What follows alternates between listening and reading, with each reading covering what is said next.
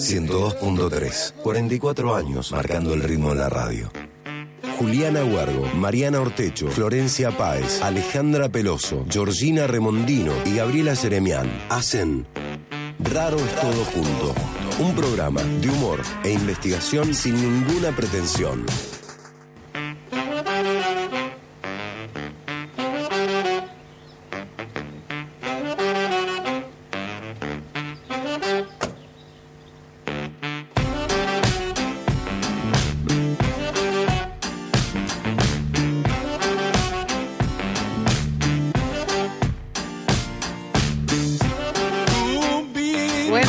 Buenas tardecitas Pertuti, bienvenidos a Raros Todo Junto, un programa, un momento de puro humor por el conocimiento. Mi nombre es Mariana Ortecho y estoy con la gran Georgia Remondino. Hola, Georgita. buenas tardes. Buenas tardes, Georgita. Hola, Gaby Jeremian. Hello. Hello. Hoy tenemos un- una persona muy especial, una invitada muy especial. Estoy hablando de Max Villafañe. Hola. Ay, hola. Gracias por invitarme el día de hoy. No, gracias por venir. Gracias por venir y compartir con nosotras todo este conocimiento que tenés. Sí, Vamos. obvio, me encanta. Sí. Ya vamos a ir contando de qué se trata. Pero déjame presentar a Cele Pereira, que está en controles como siempre. Tararatata. La reina. Bueno, eh, Roti Bustos está llegando en un ratito y en un ratito también vamos a estar conversando con Fío Serimar. Hoy el tema que tenemos está buenísimo. Temazo. Se- Temazo, como dice ¿Puedo el señor. decir temón Temón. como otras veces? Temón, eh, seguimos con esta onda de, de música. La semana pasada estuvimos hablando de la música con Claudio Díaz, ¿no es cierto? Hoy continuamos, pero hoy vamos a hablar de K-pop. Pop K, que no tiene nada que ver Claro, con, no, con el podcast. con los K. No, no tiene nada que ver. pero se confunden o no, Max. Sí, hay mucha gente que se confunde. Claro, la gente que está siempre como demasiado alerta. Sí, demasiado.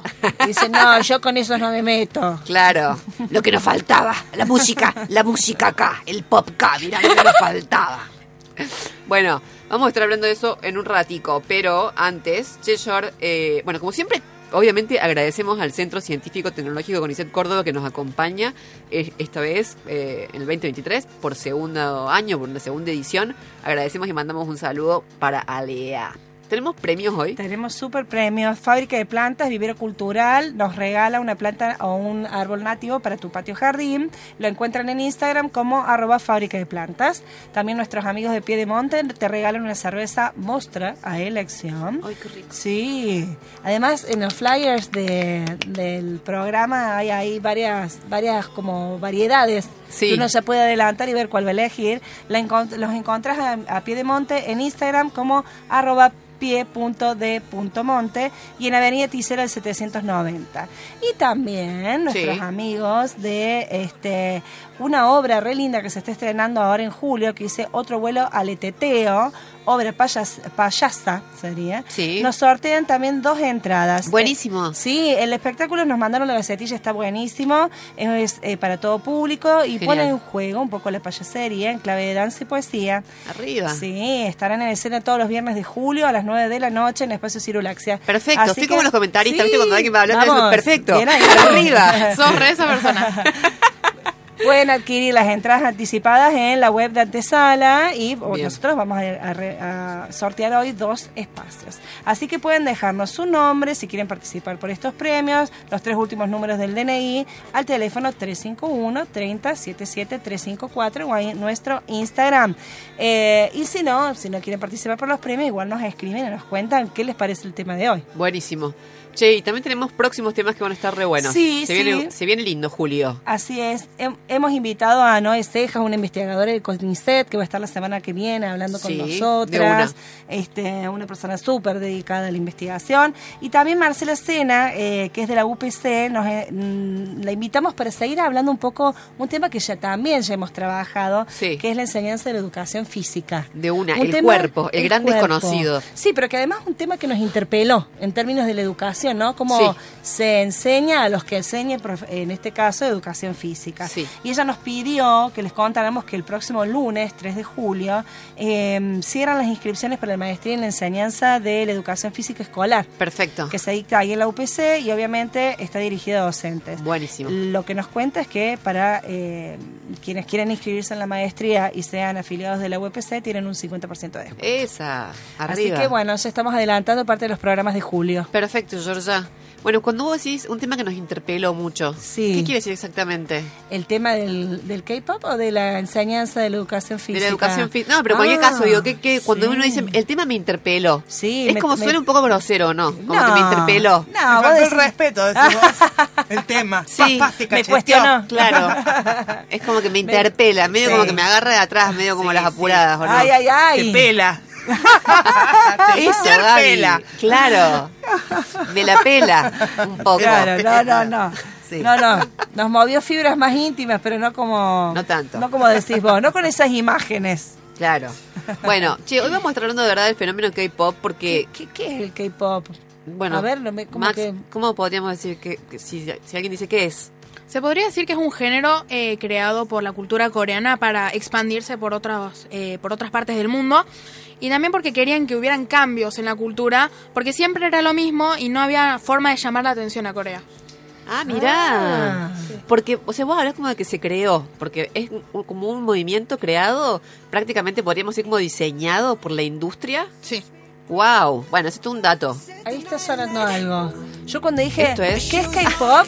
Identi- quería identificar qué música es. Claro. A ver. Max levanta los brazos, quiero decir, Está bailando. en señal de alegría. Esto me llena de felicidad. Claro que sí.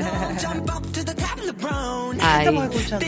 Dynamite de BTS. Ah, El BTS es el grupo Famous más conocido, Dynamite. ¿no? Sí. Para la audiencia que no sabe, puede escuchar algo de BTS. Sí, Me dan el, ganas- el grupo más grande del K-pop y que muchos opinan mundialmente es BTS actualmente. Ah, Bien, es el único, o por lo que escuché, lo que me contaron, vos confirmame, Sí. que ha logrado entrar a la, a la industria norteamericana. A la, Eh, gracias a la- a- al acceso que tuvo BTS dentro del mercado norteamericano, eh, también atrajo a otros artistas coreanos a llegar más lejos de lo que nunca habían llegado, sobre todo porque el- la cultura eh, coreana no era aceptada en, en Estados Unidos Qué fuerte eso. y, y ahora sí llegaron mucho más lejos gracias a BTS. como Wow. que le disputan un espacio, digamos, a Sí. la industria norteamericana. Me dan muchas ganas de bailar esto. Sí, no lo voy a hacer porque re. no quiero que Max me pierda el respeto. A ver. Pero muero de ganas por bailar esto. Hay que bailar, o sea, tenés que moverte bastante rápido para Sí. poder seguir. Las coreografías de K-pop por lo general suelen ser rápidas y muchas veces para algunos para, para algunas personas es muy extremo. Claro. porque es muy rápido y son muy como muy experimentadas las personas que bailan y tienen mucha experiencia de muchos años de entrenamiento. Claro, aparte no- es, es la clase de música que no zafás bailándola, viste, Ah, con las ah, palmas. no. No, no. Sí. Moviendo o las con, el mismo, o con el mismo pasito de la cumbia, que bailas todos los pasitos. Claro. claro, no, no. cuando Pero vos- qué, qué- no. contanos cómo es eso del entrenamiento. Muchas veces eh, los artistas eh, em, son reclutados por empresas o muchas veces audicionan. Además, em, la, la gran como extensión que han tenido los, las empresas para llegar a mu- lugares mucho más lejos que Corea del Sur también ha provocado que muchos muchos trainees que sería como aprendices en las empresas de K-pop hayan querido interesarse en la cultura. También hay mucha gente que no tiene nada que ver con la cultura asiática, pero ha formado parte. Por ejemplo, hay mucha, hay una artista argentina Sí. que ahora actualmente es parte de un grupo de K-pop. Ah, mirá ¿Cómo qué se llama? Ah, no Pero pará, idea. acuerdo. un grupo de K-pop que funciona, que digamos que se organizó acá, no, digamos No, que está un allá en grupo de K-pop del- que se organizó en Corea del Sur, por una artista argentina. Wow. Ver, porque pongamos en contexto. eh, la, este género musical empieza alrededor de los 90, Sí, más o decir. menos, sí, más o menos en el Bien. 1990 y, y todo Porque, ¿Qué comenzó. lo caracteriza eso? ¿Que son un grupo? Son un grupo, por lo general, son más de cuatro integrantes o cinco. Y muchas veces son grupos muy grandes, eh, ¿Muy grandes de cuánto? de ¿Nueve? 20, 20 30 Claro, miembros. 54 Ah, personas, sí. pues. Se han visto BTS, grupos de Pueden armar un partidito de fútbol. Escúchame. 11 y 11. un campeonato. Pero BTS son un montón. ¿Cuántos son? Siete. Claro. ¿Siete? bueno, Siete Parecen integrantes. 18. pero de- Sí, porque son- dan esa un- impresión. Claro. Es, es muy, es muy común confundirse y pensar que tienen muchos más integrantes, pero es sobre todo porque mucha gente asume y piensa que los artistas coreanos son muy parecidos a los que bailan con ellos. Porque están los, los artistas que bailan de fondo. Ah, tipo en el Gangnam Style. Ah, que un- es un artista, la cámara concentra en un artista y después hay bailarines de fondo. Ahí. Claro, como, claro, como el baile de la S, el Gangnam Style. A ver. ¿No? ¿Se acuerdan del Gangnam Style, no? Sí. O baile del caballo, que le decían, ¿no era así? Sí. Que él, él bailaba y Eso atrás había como 30 me sorprendió bailarinas. saber que era Ahí va. Que era K-pop. Este fue como el primero que la rompió, Max. ¿o Sí, no? esta fue lo que llevó la cultura coreana a llegar súper lejos. Claro. Pero vos, ¿cuántos años tenías vos? ¿Eras muy peque? Era muy pequeña. Salió creo que en 2012. Sí. Y yo tenía 3 años. Ah. Pero sí se hizo muy, muy famosa. Sobre todo también en los eventos infantiles. Sí. Las ponían mucho. Claro. Pero era un hombre grande que lo cantaba, ¿no? Sí, actualmente también lo. Pero con 30 bailarines detrás, ¿no? Que es lo que decía Max. Es como un mundo la coreografía de Sí, K-pop. K-pop, K-pop, K-pop. Es difícil quedarse quieto, ¿no? Con esto. Yo lo bailo. Vos lo bailás, Georgie. Sí, yo con te he visto bailar el. Style. Porque otra cosa que caracteriza a, a toda esta movida surcoreana es la coreo. Sí, ¿No? También Coreos mucho. muy elaboradas, Coreos muy, muy- elaboradas, muy... eh, porque son muchos años de entrenamiento por lo general. Hay gente que pasa de un día hasta 10 años eh, estando en una empresa para debutar, o sea, para salir a la luz como un artista, ya sea como solitario o en grupo. Y, mm, y son muchos años en los que se aprende mucho por los parte de los artistas y se les exige también. Claro. Claro. Sí, hay todo una- un cuestionamiento también a esa, a esa Sí. filosofía, ¿no? Sí, mucho. ¿Quiénes componen los temas, ponele? Muchas veces son los artistas, los mismos artistas que bailan, que presentan las Jungkook, canciones. por ejemplo, que le vamos a decir a la audiencia, es uno de los integrantes Es un de integrante de K-pop. BTS, es un gran de compositor, BTS. es un gran compositor y ha hecho muchas canciones. ¿De verdad? ¿Sí? Pero también hay Ah. otros externos. Sí, hay otros externos también que son parte de la empresa y ellos te asignan un escritor, entonces ellos te ayudan a la composición de esa canción. Qué lindo. bien. O sea, como que vos bailás, cantás y tenés un escritor. Claro. Como eh, que ahí pegás un laburo como o sea, creativo, así claro, como por Es duplas. como todo un laboratorio, ¿no? De creación de lo que Sí. llaman idols. Sí, es un montón. Bien, claro, porque es la coreografía, la música, la canción, la cadencia, todo. Claro. Max, ¿y en qué idioma cantan?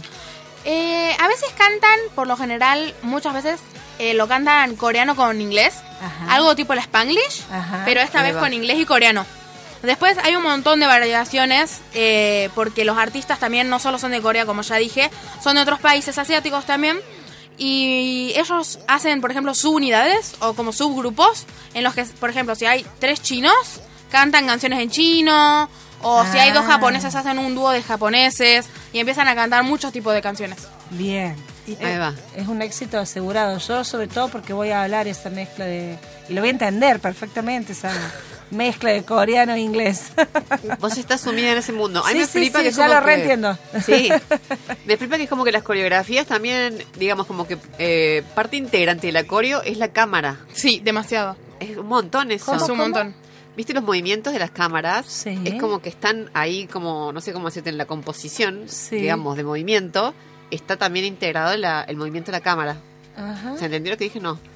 O sea, la cámara se va moviendo a medida que se Sí. eh, filma, digamos, el, el, Claro. el video. Ah, mira. Claro, entonces es como que uno ve ahí toda una cosa, bueno, particular. Estética. Claro, una propuesta estética particular. Max, algo que es tremendo, obviamente, que es la impronta visual. Sí, es, es muy extremo eso. Es muy fuerte. Es muy fuerte. De hecho, creo, no sé qué pensás, pero me parece que es una de las cosas que más convoca. Sí, eh, convoca mucho a la gente a interesarse. ¿A, Claro. qué, a qué se refieren con impronta visual? A ver. Al aspecto físico Ah, de, les- de los cantantes. Ah, que es un montón porque también, digamos, tiene todo un trabajo de, ¿no? De Sí. intervenciones múltiples y variadas. Muchas veces se acompaña con dietas extremas Sí. que llevan, incluso ha llevado a muchos artistas a llegar a tener problemas con eso. Con Claro. los- por las empresas. Porque los llevan a, a- los mandan a un lugar muy extremo y es muy loco. Porque muchas veces se acompaña con un montón de horas de ejercicio, muchas comidas eh, organizadas, planteadas una vez que ya estás dentro de la empresa y llega muy lejos. Wow. Sí, me flipa, sobre todo en el caso de las mujeres, porque me parece que los varones es Sí. como que trabajan un poco más el cuerpo tipo en el gym. Sí, Pero las mujeres son súper, súper, hiper, como frágiles. y claro, sí, por claro. lo general el estereotipo de la cultura coreana ha sido eh, muy de pesos muy bajos. Claro. Por ejemplo, bajando los 50 kilos Claro. en cualquier edad. Pero pibas altas. Sí, por lo general también el estereotipo ha normalizado, desgraciadamente, la- el tema de la altura. El Claro. tema de la altura, de, eh, del estómago, de la forma del cuerpo. Y es muy, es muy definido eso por la gente, pero hay mucha gente también que rechaza esa idea que dice, yo no necesito que mis artistas eh, sean un estereotipo. Y otros que dicen, sí, si no es flaco no es lindo y nadie lo va a querer. Claro. Claro. Claro. Pero además se hace tuneo en la cara. Muchas Ah, veces sí. se hacen cirugías.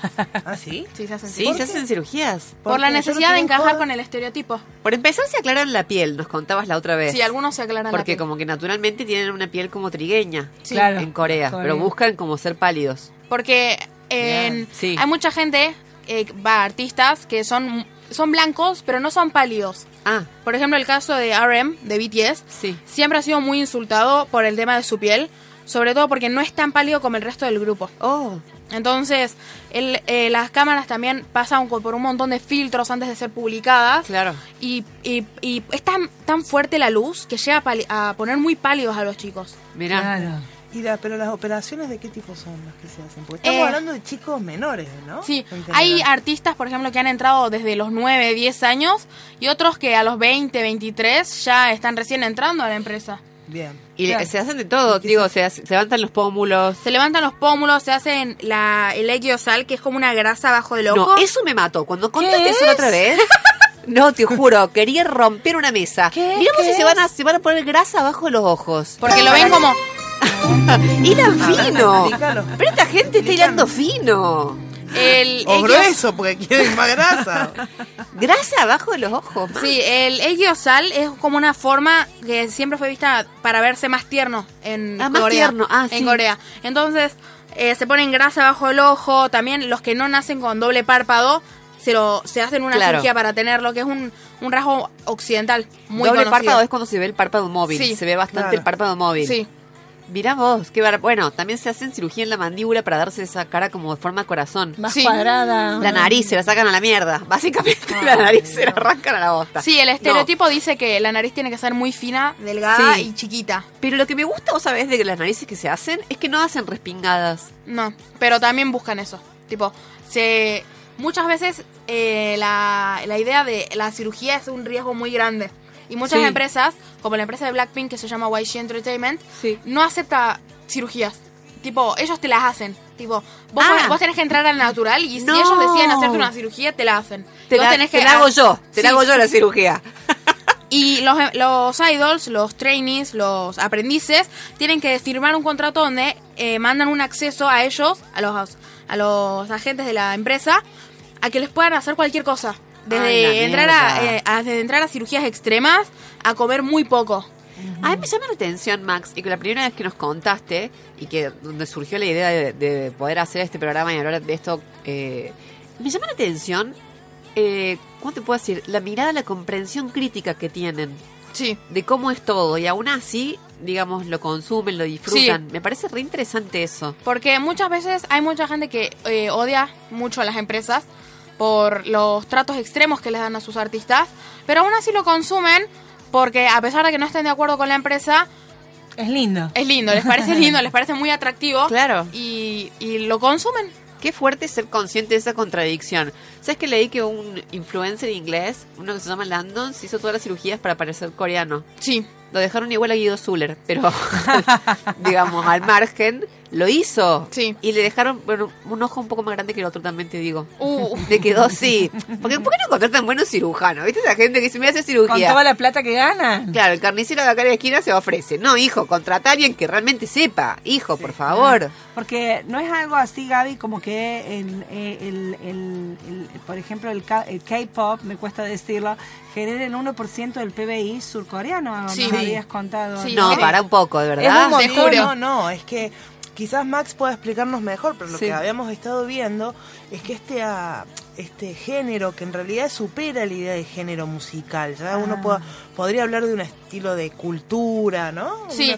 Porque abarca esto, lo estético, abarca la música, Sí, abarca montón. todas las cuestiones, digamos, vinculadas.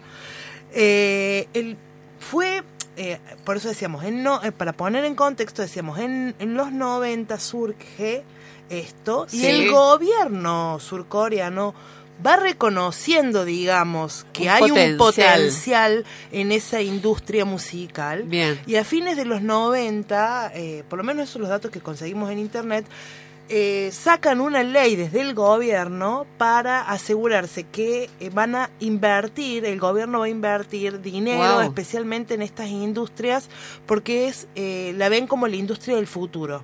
Que efectivamente fue porque los levantó, Claro. digamos, a, Sí. a Corea, la sacó de la crisis, ¿no? La, la comenzó a reubicar Sí, internacionalmente llegó muy lejos. La... a nivel de desarrollo económico y a nivel de cultural, de difusión Claro. de la cultura.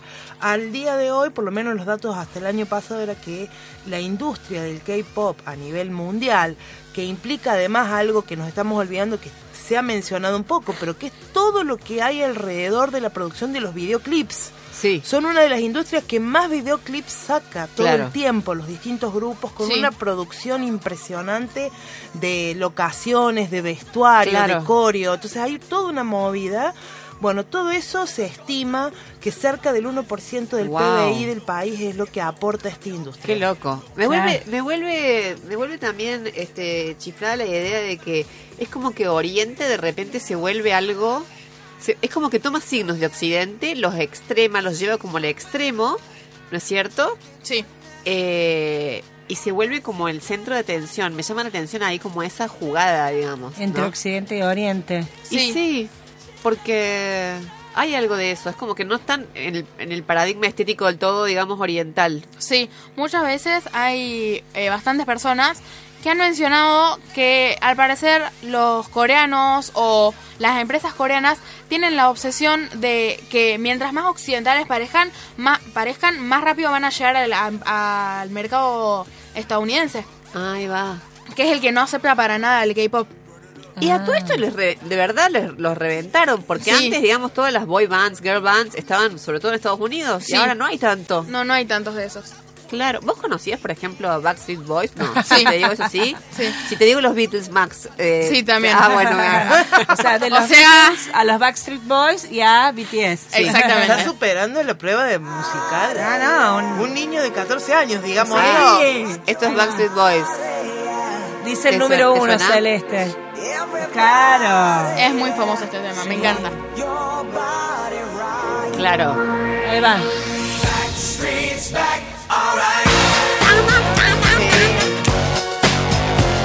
Claro. Esto era más fácil de bailar que, que el K-pop. Sí. El K-pop para mí tendrían que tomar como cinco jarras de café. ¿Entendés? Zamparte una, una cafeaspirina así en cada carozo y a ver cómo le haces. Esto en cambio sí te acepta el. La, Claro, la, no- palma la nona y- aplaudiendo Sí. te, la, te la banca esto. Hasta acá estamos. Y, a- y alternando una pata y una y otra Claro. pata y zafamos. Hay un montón de mensajes saludándolos a Max. Sí. Ah. Dice, hola, estaba esperando para escuchar a Max y me encontré con la genia de Georgina. Qué gusto, no sabemos quién es. Dejen, dejen los nombres porque no sabemos Datos. quién es. Vamos, Max. Eh, Ah. Soledad, terminación de DNI 129, participa por las entradas. Saludos a Max de parte de la familia Pons. Un abrazo. Sí, fuerte. los amo, son unos genios. Gracias por Ah. escucharnos. A Mirko también, que te quiero un montón, que te está escuchando. Ah. a Selva, Sí. desde Buenos Aires. Nos están escuchando desde afuera la de la radio hoy con Max, ¿eh? Wow. Encima también muchas gracias por escucharnos a mis compañeras del colegio, Rocíos, que me dejaron un mensaje re lindo. Les agradezco mucho que se tomen el tiempo de darse un segundito para escucharnos. Ay, y- amores. Sí. Amorcites. Y son muchos, muchos ahí en el cole también. Es como que Sí. una, una cu- cuestión musical que, que forma una como culturas juveniles, digamos. Eso Bueno, veníamos hablando Sí. con Max recién, Sí. ¿no? Digamos, yo le preguntaba cuál era toda la movida que hay, en- no solamente en torno, bueno, escucho la música, veo los videos, sino que excede eso, ¿no? Sí. Hay, a ver, contanos un poco. También los fans del K-pop son muy estrictos con respecto a llegar a las metas. De entrar al mercado core al, de entrar al mercado coreano, al estadounidense. Y Los fans. ¿Qué sería? los- ¿Cómo sería explicarlo para los que Claro. no entendemos? hay muchos premios que, por ejemplo, Billboard, Grammy, Ah. eh, también premios que han llegado a conseguir muchos artistas muy grandes que ahora los artistas también están buscando cumplir En los artistas del K-pop. en el K-pop, sí. Sí. Y- Los Grammys más despacito porque a ver, porque la nona no entiende. Pero Los nona, grandes- nona, ¿por qué no se Sí. toma usted un café, nona, Sí, y vuelve y acá me a la pongo mesa? tono, pero no habla muy rápido. No, está hablando bien, Ah, por ¿sí? favor. Traduzca, traduzca. O sea, los grandes eh, lugares, ¿no? Instituciones que dan premios Sí. a, los, a las bandas, a los grupos musicales, eh, digamos, los fans eh, siguen algún tipo de producción, digamos, de visualizaciones o algo de eso para hacer que lleguen las bandas a, la- a las métricas que piden estas instituciones, algo así sería. Sí. Por lo O general, sea, ves el video 104 mil Claro. veces para que marquen mejor. Son Sí, súper activas además- las- la- los fans. Sí, los fans del K-pop muchas veces son activos, sobre todo el fan de BTS y de Blackpink, que son como los grupos más grandes del K-pop. eh, son muy exigentes, tipo, muchos mucho Qué tiempo loco. antes, incluso llegan a ser meses en los que ponen metas para llegar a videos, de- a sumas de visualizaciones, Ajá. de likes, de a qué top llegan. Porque, por los ejemplo, fans, me parece, los fans. me parece rarísimo eso, ¿no? Eso es Bueno, pero además han participado en ciberacciones Sí. políticas los fans Sí. de BTS, Sí. ¿no? ¿Políticas? Contra Donald Trump, sí. No sabía. Sí, No, lo sí, re sí. boicotearon. No. Sí, eh, ¿cuento un segundito o no? Sí, ¿Querés contá de una, no, contá de una, de una. Bueno, porque digamos, cuando Donald Trump larga su última campaña presidencial, Sí. hacen un evento y había que sacar previamente las entradas para participar y entrar. Y eh, resulta, digamos, que la banda, los fans de BTS, hasta donde entiendo, lo que hicieron es boicotear. eh, compraron todas las entradas No. o las adquirieron porque en realidad eran gratuitas y que hicieron un evento que estaba preparado para un millón de personas, terminaron yendo 60 mil. Porque los, los fans de BTS adquirieron las entradas y no fueron. Wow. Fue una forma de boicot político. Sí. También en, el- en el marco del Black Ma- eh, Lives Matter, Sí. ¿sí? digamos, hay varias acciones de ciberacción política que se les ha escapado de los controles de las redes, básicamente, y que las han logrado muy bien, muy bien, y que tienen que ver con estas iniciativas políticas. Wow, mira todas las cosas que hay atrás, ¿no? Uno Sí, ve un gente montón. escuchando música y bailando y pasándola así, y en realidad hay un montón de cosas, desde esto que comentamos respecto de la impronta estética, la exigencia que es, ¿no es cierto? Tanto Sí. para quienes, digamos, la proponen, para los cantantes, como para quienes consumen eso, Sí. ¿no? Y se vuelve... Pero todo lo que dijimos también en relación a lo del color de la piel, que es un montón. Viste Sí. que el color blanco de la piel siempre se ha asociado a que es blanco porque justamente tiene que ver con personas que no trabajan, que no reciben la luz del sol, que pertenecen a clases altas. Sí. Eh, es un montón, digamos, Es todo, todo eso que forma parte del entretenimiento y que viene Ah. con el bailecito, tiene un montón de cosas atrás. Pero toda esa militancia política, Max, de alguna manera, o ese activismo, no militancia, activismo político, ¿es un poco como antisistema? No, o nada que ver. A veces es, antisistema porque muchas veces los artistas eh, eh, no son aceptados por mucha, por otras personas. Entonces los fans deciden hacer quejas, boicots, incluso contra las propias empresas de los artistas. Wow. Ah, Sí, sí, sí. Y, ya- y a veces son es tan fuerte que llegan a haber cancelaciones de eventos. O, Mirá. o por ejemplo, muchas veces no, no se produce más lo que, eh, lo que los artistas suelen consumir, que son álbumes, discos de vinilo y de y. DVD. Que como los artistas están tan enojados con la empresa, dicen, ¿sabes qué? Ya no te voy a comprar más. Y ahí vas a ver cómo te, las vas a- cómo te vas a ayudar a de conseguir plata. Claro. Entonces las empresas dicen, bueno, sí, voy a empatizar con ustedes y les voy a hacer un poco de caso. Entonces de esa forma los, los fans comienzan a consumir de vuelta. Ahí va, me parece nuevo esto, como unas formas de interacción entre productores y consumidores que no se vio antes. Sí. Antes, qué sé yo, vos te gustaban los Beatles, ¿qué hacías? Ibas y empezabas, ibas al recital y como que ¡ah! ¡Sí! Quedabas, ya está rendida y chao, hasta luego, a la Sí. cucha. Pero acá hay una interacción muy fuerte, ¿no es cierto? Una participación muy fuerte. Además, mucho la, la exigencia que tienen los artistas eh, pasa también a los fans. Porque los fanáticos eh, tienen como mucha necesidad de lograr lo que, que los artistas lleguen lejos. Pero Ah. muchas veces no lo logran y otras veces sí. Pero sí, eh, muchos fans están como muy al tanto ¿Qué? sobre los artistas. ¿Y qué es lo que Perfecto. convoca? Porque en general los fans son adolescentes, Sí. ¿no? Jóvenes, ponele. ¿Qué es lo que te opinas vos y vos incluso como consumidor? Eh, ¿Qué es lo que los convoca? ¿Por qué, ¿Por qué los siguen a los K-pop? Sí, la, la gran empatía y representación de, bueno, de los grupos de, eh, sobre la juventud eh, ha, ha hecho que el, el K-pop llegue muy lejos, porque tenían tanta como tanto de ponerse en el lugar de los adolescentes por ejemplo hay muchas canciones de BTS que hablan sobre el amor propio sobre la falta de quererse a uno Ah, mismo mirá. Em, entonces llegaron a empatizar tanto con los artistas y con los fans que dicen, bueno, yo te voy a empezar a seguir, me caes bien, voy a empezar a consumir tu contenido, porque me parece muy tranquilo y muy, como muy, eh, como que aporta mucho a la vida de un adolescente Claro. las canciones. Habla de cosas reales. O sea, eh, los interpela con las temáticas propias de la adolescencia. Eso Claro. que decís vos de la empatía, de que se identifican Sí. con... ¿No? Wow. Claro, el amor Bueno. propio, el amor el- la parejita, digamos, el Sí. amor adolescente también. Sí. También, el amor romántico, por decirlo de Bueno, una manera. Max hacías recién una crítica de que esto también viene, la movida, digamos, cultural de K-pop, viene, eh, viene ligado también a otros consumos, como las series coreanas. Sí. Ujú. Lo- las series coreanas por lo general son llamadas K-dramas Ajá. y nada, tipo, es muy, es muy, llega a ser muy fuerte porque los, ar- los fans que, por ejemplo, han llegado a conocer el K-drama a partir del K-pop y otros el K-pop a partir del K-drama. Claro. Ahí va. Entonces empiezan a consumir eh, eh, K-dramas como eh, Voice Over Flowers, Love Alarm, que es creo que la más conocida de hasta ahora, Ajá. que es un que es un programa muy famoso eh, que creo que fue de Netflix Ahí va. y recibió muchas críticas por el final que tuvo en la segunda temporada. Y mucha gente dice que va a dejar de, de ver esas cosas simplemente por el hecho que no están de acuerdo con el final que le dieron y otras veces que persona, que muchas personas dicen, "No, tipo, ellos deciden ese final para que sea un tema de charla." Entonces dicen, Ah. para que ustedes, para que los fans hablen sobre, para que los fans hablen sobre nuestra serie porque está perdiendo fama, le vamos a poner un final que a nadie le gusta. ¿entendés? Controversial, claro. Exactamente. Ah, esto que Bien, vos wow. decís K-dramas son telenovelas. Dramas coreanos. Dramas coreanos. Bueno, Bien. perfecto. Igual nos va a complementar toda esta data que nos está Sí. tirando nuestra invitada que viene ahora nomás, ¿no? De una, sí.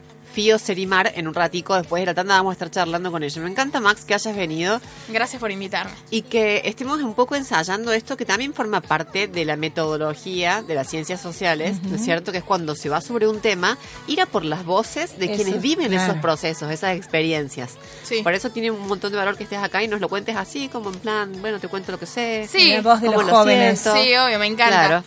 Está bueno. Para eso estoy. Bueno, Bien. che, vamos a una tanda y volvemos para eh, ya conversar con Max y sumamos a Fío Serimar.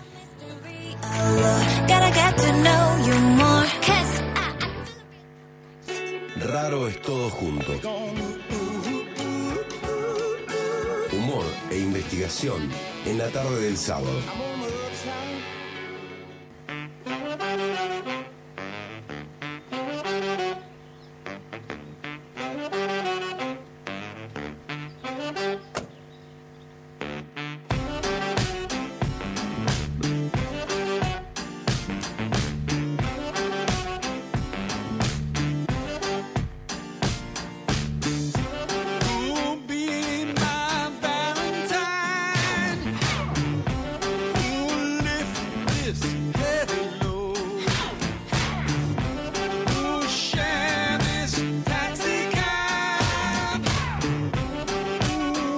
Bueno, seguimos con este raro todo junto, conversando hoy sobre K-pop. Se acaba de sumar a la mesa Fío Serimar. Gracias por estar acá. Hola, muchas gracias por invitarme. Estoy muy feliz de estar acá, realmente. Otra especialista super fan, pero además que eh, ha tenido programa de radio. Nos contabas recién en Radio Bicicleta, un programa dedicado al K-pop. Sí, sí, hace un tiempo eh, dejamos de estar en radio, se llamaba Combe, Combe eh, Radio, y bueno, lo dejamos el año pasado para mudarnos a otra plataforma. Ah, así bien. que bueno, estamos en eso. Ah, bien, están en la mudanza. No, no, ya estamos. Estamos en YouTube, así como Combe means chin chin, nos cambiamos de nombre. eh, Combe means, o sea, Combe es salud en coreano. Ah, Eso Wow. es como el brindis. Combe se usa para decir como chin chin. Entonces pusimos Combe means chin chin. Perfecto. Para, para jugar con eso. Y bueno, estamos en YouTube por si nos quieren ver. Eso, así te podemos buscar. ¿De Sí, de una. Genial. Dale. Además, eh, FIO es como una gran difusora de, ¿no? de la cultura del K-pop aquí en Córdoba. Sí, se podría decir de alguna manera. Ella Pasa que estuve- danza, contanos Claro. un poco. Sí, es que estoy desde hace mucho tiempo, desde el eh, 2009-2010, que empecé con todo el tema del K-pop. eh, y desde entonces, como que mm, eh, puse mucho de mí, digamos, para que se extienda todo lo que es esta, esta comunidad de K-pop. eh, como decir, no sé, eventos, el baile y todo. Es como que puse mucho, mucho de mí, mucho tiempo de mi vida desde los 15, 16 años que empecé.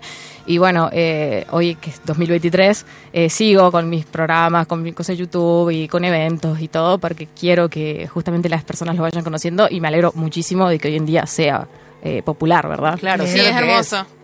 No lo esperaba para nada, te digo. Ah, Sí, mira. Para nada. Es que es un fenómeno de verdad rarísimo. Es que no, porque imagínate, yo empecé mucho antes de que se hiciera popular eh, el Gangnam Style, que justamente recién lo estaban escuchando. Eh, fue mucho antes, entonces cuando salió y empezó a hacerse eh, conocido y ser escuchado eh, de- en este lado del mundo, fue para mí una cosa muy impresionante. No Claro. sé, es muy, muy extraño cómo se sentía. Eh, además, antes de Gangnam Style había otras canciones que se estaban pasando en las radios de acá de, de Córdoba. Eh, o también, por ejemplo, íbamos, no sé, a alguna alguna casa de electrónica, no sé Sí, si vieron, sí. y que en las teles pasaban eh, música de K-pop. Claro. Sí, sí, sí, se pasaba. Eso era en el 2012, 2011. Mirá. Se podían ver en, las en las teles de los del Garbarino, de no sé, viste, todas esas comunidades. Y, y yo ahí quedaba como, no, mirá, es K-pop, ¿por qué? Y nadie sabía qué era, pero yo estaba segurísima y sabía qué era. Claro. y me divertía con eso. Visionaria, Fío. Ponele.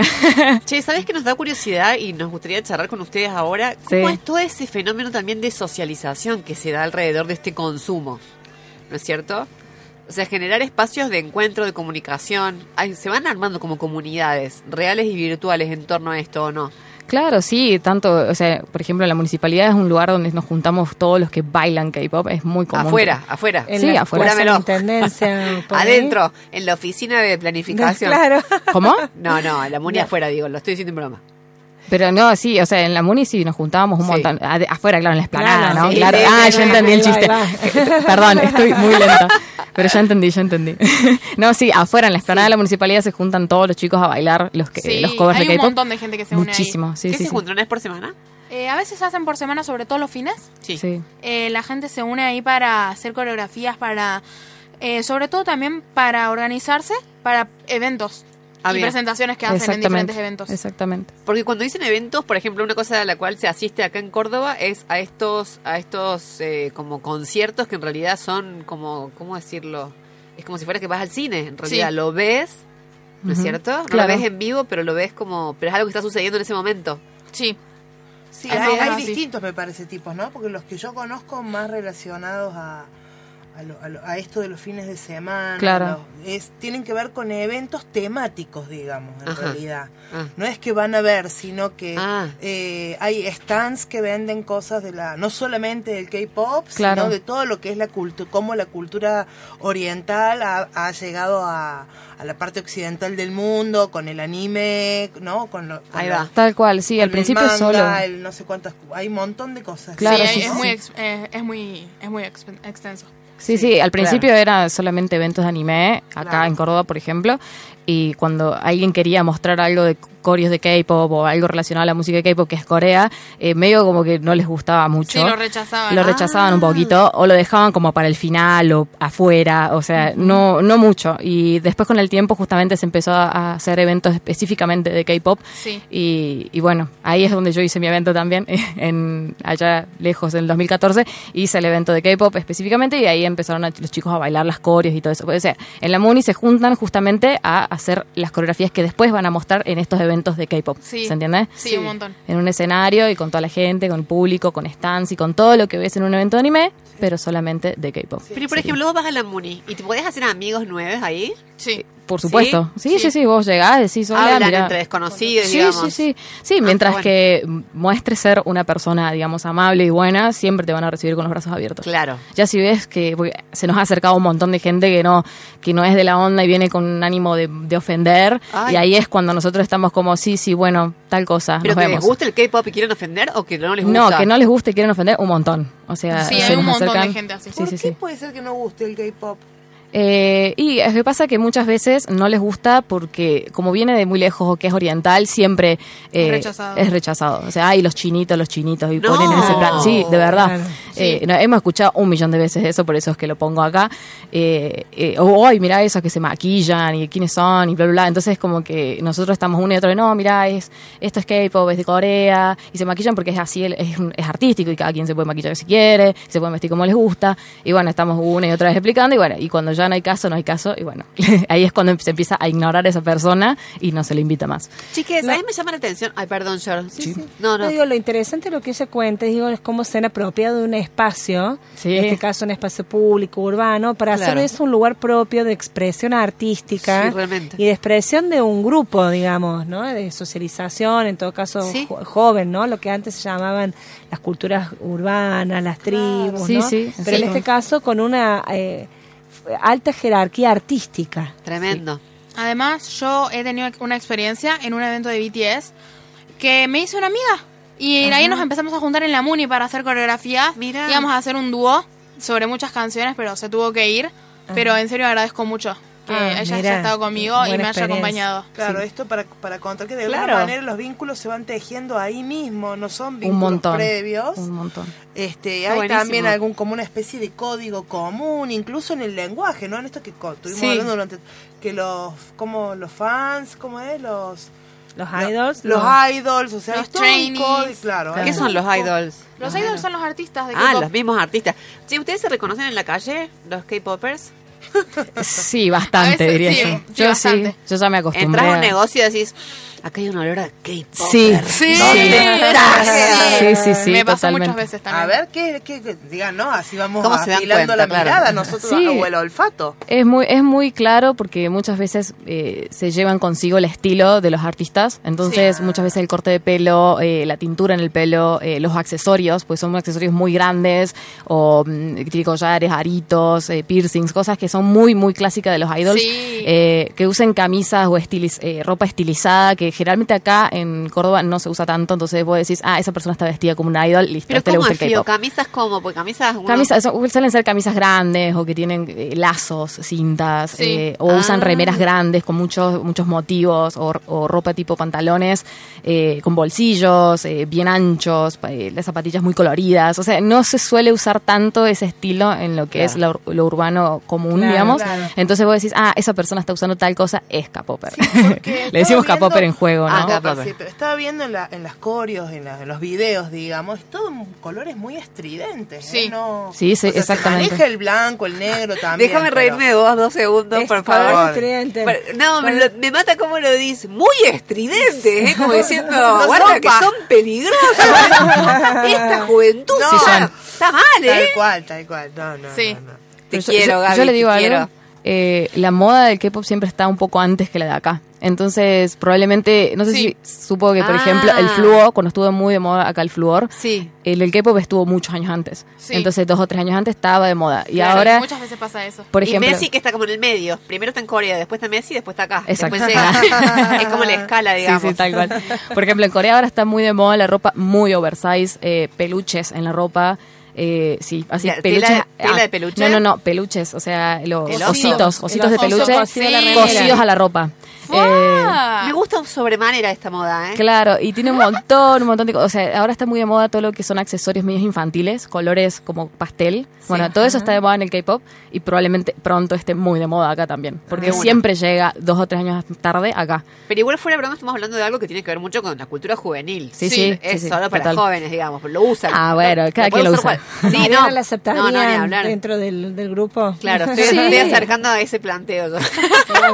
Sí, Sí, te reaceptarían. Con tu carisma, o sea, con todo se puede. Ay, te quiero, Bien Max, te quiero, te quiero. Te quiero cada vez más. Les hago una pregunta. Eh, esta idea de las danzas y las coreografías que son sumamente complejas, producidas con una mucha exactitud, ¿cómo se entiende esta idea? ¿Como una reproducción cuando ustedes hacen sus propias danzas? ¿Como una creación? Digo, porque hay como todo un adapta, digamos, un desafío ahí en eh, enseñar de alguna manera a bailar K-pop. Sí. Claro. Sí, hay dos maneras de aprender eh, las coreos. Eh, una es que directamente sea de forma independiente, o sea, el grupo o la persona individual lo aprenda con la con el videoclip, porque tienen como unos videos eh, dance practice se llaman, o sea, video Sí, práctica, sí. que los mismos idols suben a la- a la- al YouTube y nosotros, bueno, lo que hacemos es ver el video y copiar esas coreos. Y ellos lo están haciendo, tipo Jungkook lo hace como lento para que vos No, no, aprendas. no. Tipo Ah, Let's Dance, que son como tutoriales, digamos, para aprender la Claro. coreo, ¿no? Sí, hay Sí, algunos pero no idols. precisamente de idols, Ajá. muchas veces. Bien. Sí, hay algunos idols que hacen los tutoriales y otros que no, directamente suben el- la versión práctica, o sea, directamente es un video sin cortes, con toda la coreografía y bueno, vos ahí la, la vas sacando de a poquito. Claro. Y la otra forma de aprender las coreos es ir a, a las clases que suelen dar muchos profes eh, que tienen muchos años ya bailando. Eh, hay un montón de profes de K-pop acá en Córdoba y bueno, eh, si no, eh, no se te da, digamos, sacar la coreo de un video, puedes ir directamente a los profes y te enseñan eh, las coreos tal cual como son, digamos. Sí. Claro. Eh, pero esas son las dos maneras que tenés para aprender las coreos en sí. Pero también va la onda de hacer tu propia coreo o la, o Mm. la cultura, o sea, o el estilo es copiar las Claro, o coreos. sea, Sí. digamos que serás el ambiciosa, ya querés hacer las coreos, Yo o sea. decir, no, no, es que con esa velocidad, con la velocidad de la coreo no puedo. Invitada, Tengo ¿eh? que hacer Ah. una pero Con la precisión. A Sí, mí sí, me sí, mata sí, la sí. precisión. La precisión. La coordinación entre, Sí. claro, entre Sí. todos los participantes. Sí, No, chicas, ¿sabes qué? Yo no pensaba. ¿cuál es la pauta estética que atraviesa la cuestión, digamos, del vestuario, el aspecto físico, la coreografía, la producción audiovisual? ¿Cuál es la pauta estética? Y me parece que es justo eso, la precisión y la impecabilidad. ¿no? Sí. Son como que, Y ponerle que cuerpo habla en un escena. montón. ¿Cómo? Eh, Poner el cuerpo en escena, el carisma. Sí, es- es principal. Antes que saber Ajá. bailar bien, tenés que mostrar que estás ahí, digamos. O sea, lo más importante es tu expresión en el escena, tu carisma, tu, tu predisposición para estar frente al público. Eso es lo principal. Después el baile es como secundario. Sí. O sea, por eso muchas veces en los eventos, aquel que sube al escenario y se dice, se hace y se cree el, el artista supremo, la gente se lo cree y lo revive. O sea, les Sí. encanta.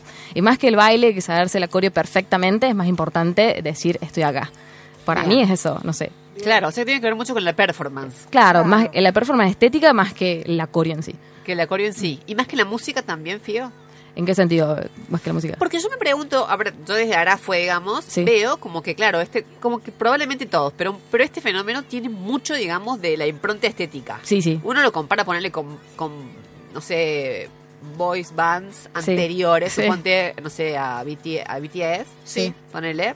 Y creo que siempre ha habido, digamos, eh, algo fuerte en la impronta estética que te convoca. Te quiero decir, no sé, los Beatles, de verdad. Sí. En su Sí. momento, ¿viste? Era Sí. era irrupción. Eran estos chabones con flequillo. Sí, ¿Viste en los- sync. Ah, Claro, en sync. Bueno, siempre había como eso. Pero ahora me parece que es un montón. La impronta estética tiene como mucho más peso. sí, es mucho más importante. Entonces, yo me pregunto, ¿cuánto es la música en sí misma también lo que a ustedes, digamos, les, les interesa, les atrae? Sí, la música pasa que es muy atractiva, tiene muchísimos sonidos, un montón de, de colores, un montón de géneros Sí. unidos, Ah, mira. unificados. Sí, Claro. Eh, son, eh, es- Leía que tenés de todo. una sí. canción muy conocida que mi- mezclaba nueve géneros. Sí, sí, un ¿Puede montón. Sí, sí, hay canciones de, K-pop últimamente que están saliendo que son una mezcla. O sea, Sí. literalmente eh, pasa de una cosa a la otra y a la otra y a la otra.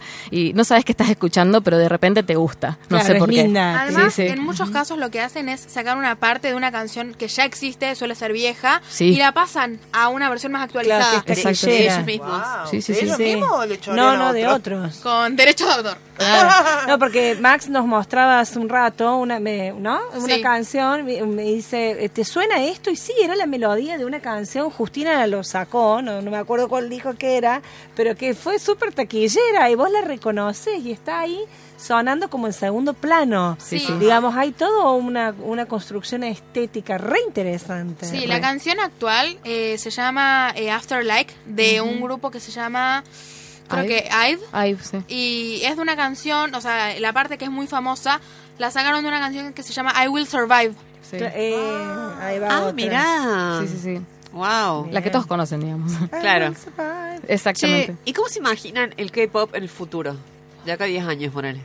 Evolucionado totalmente. Pero Demasiado. ¿para sí. dónde? ¿Pero para dónde se lo imaginan evolucionado? ¿En Una qué? locura. Yo no sé, porque para mí va a empezar a volver en el tiempo en vez de, prose- de seguir. Sí. Porque eh, estábamos en un punto en el cual avanzó tanto que ya era todo muy robótico, muy luces, muy flúor, muy, Ajá. muy, muy de todo, digamos. Y de Ah. repente, ahora, ahora en 2023, empezó a ir para atrás. ¿En qué sentido? Se empezó a escuchar la música con una estética eh, de filmación. Primero los videoclips ya son de como de época. Empezaron a hacer los cuadraditos eh, con, con, con ruido en el video, digamos, con ruido, Sí, con ruido, manchitas, digamos, en el video. Empezaron a, a usar la cámara en primera persona, eh, muchísimas cosas así. Entonces eh, dijeron, bueno, también vamos a llevar el estilo a la época de antes. Entonces empezaron a usar la época del 1990 del K-pop en la actualidad, eh, que era como ropa también oversize o, o acercamientos de cámara muy, muy cerca de la carita. Y, y también lo que hablaban antes de la luz muy blanca, también lo están usando ahora. De la Y de carita, hecho, me se- mata el cariño con el que hablas de Sí. la... también la carita. Sí. El efecto que se le tiene es muy es que fuerte. sí, realmente Sí, es muy grande. ah. Eh, el pelo y la, y la estética, digamos, lo que es eh, maquillaje, eh, Sí. todo se está volviendo para atrás, o sea, ya no usan maquillaje fuerte o colores de pelos eh, flúor, sino que ya directamente usan el color natural, Sí. eh, largo, eh, el, el cabello largo y la- el maquillaje muy natural, o sea, de repente se fueron para atrás. Por o eso. sea, volviendo a todos los signos que le puedan dar esa impronta genuina. Sí, a sí, sí. eso que sucede sí, sí, ahí. sí, empezaron desde el principio, digamos. Tiro una última rápido. Sí. Ahí en la primera parte estuvimos charlando, para Fío sobre todo, estuvimos charlando sobre esto de, bueno, de que hay ciertas cosas en la en la industria que son cuestionables, ¿no? El, Sí. el alto entrenamiento, la exigencia.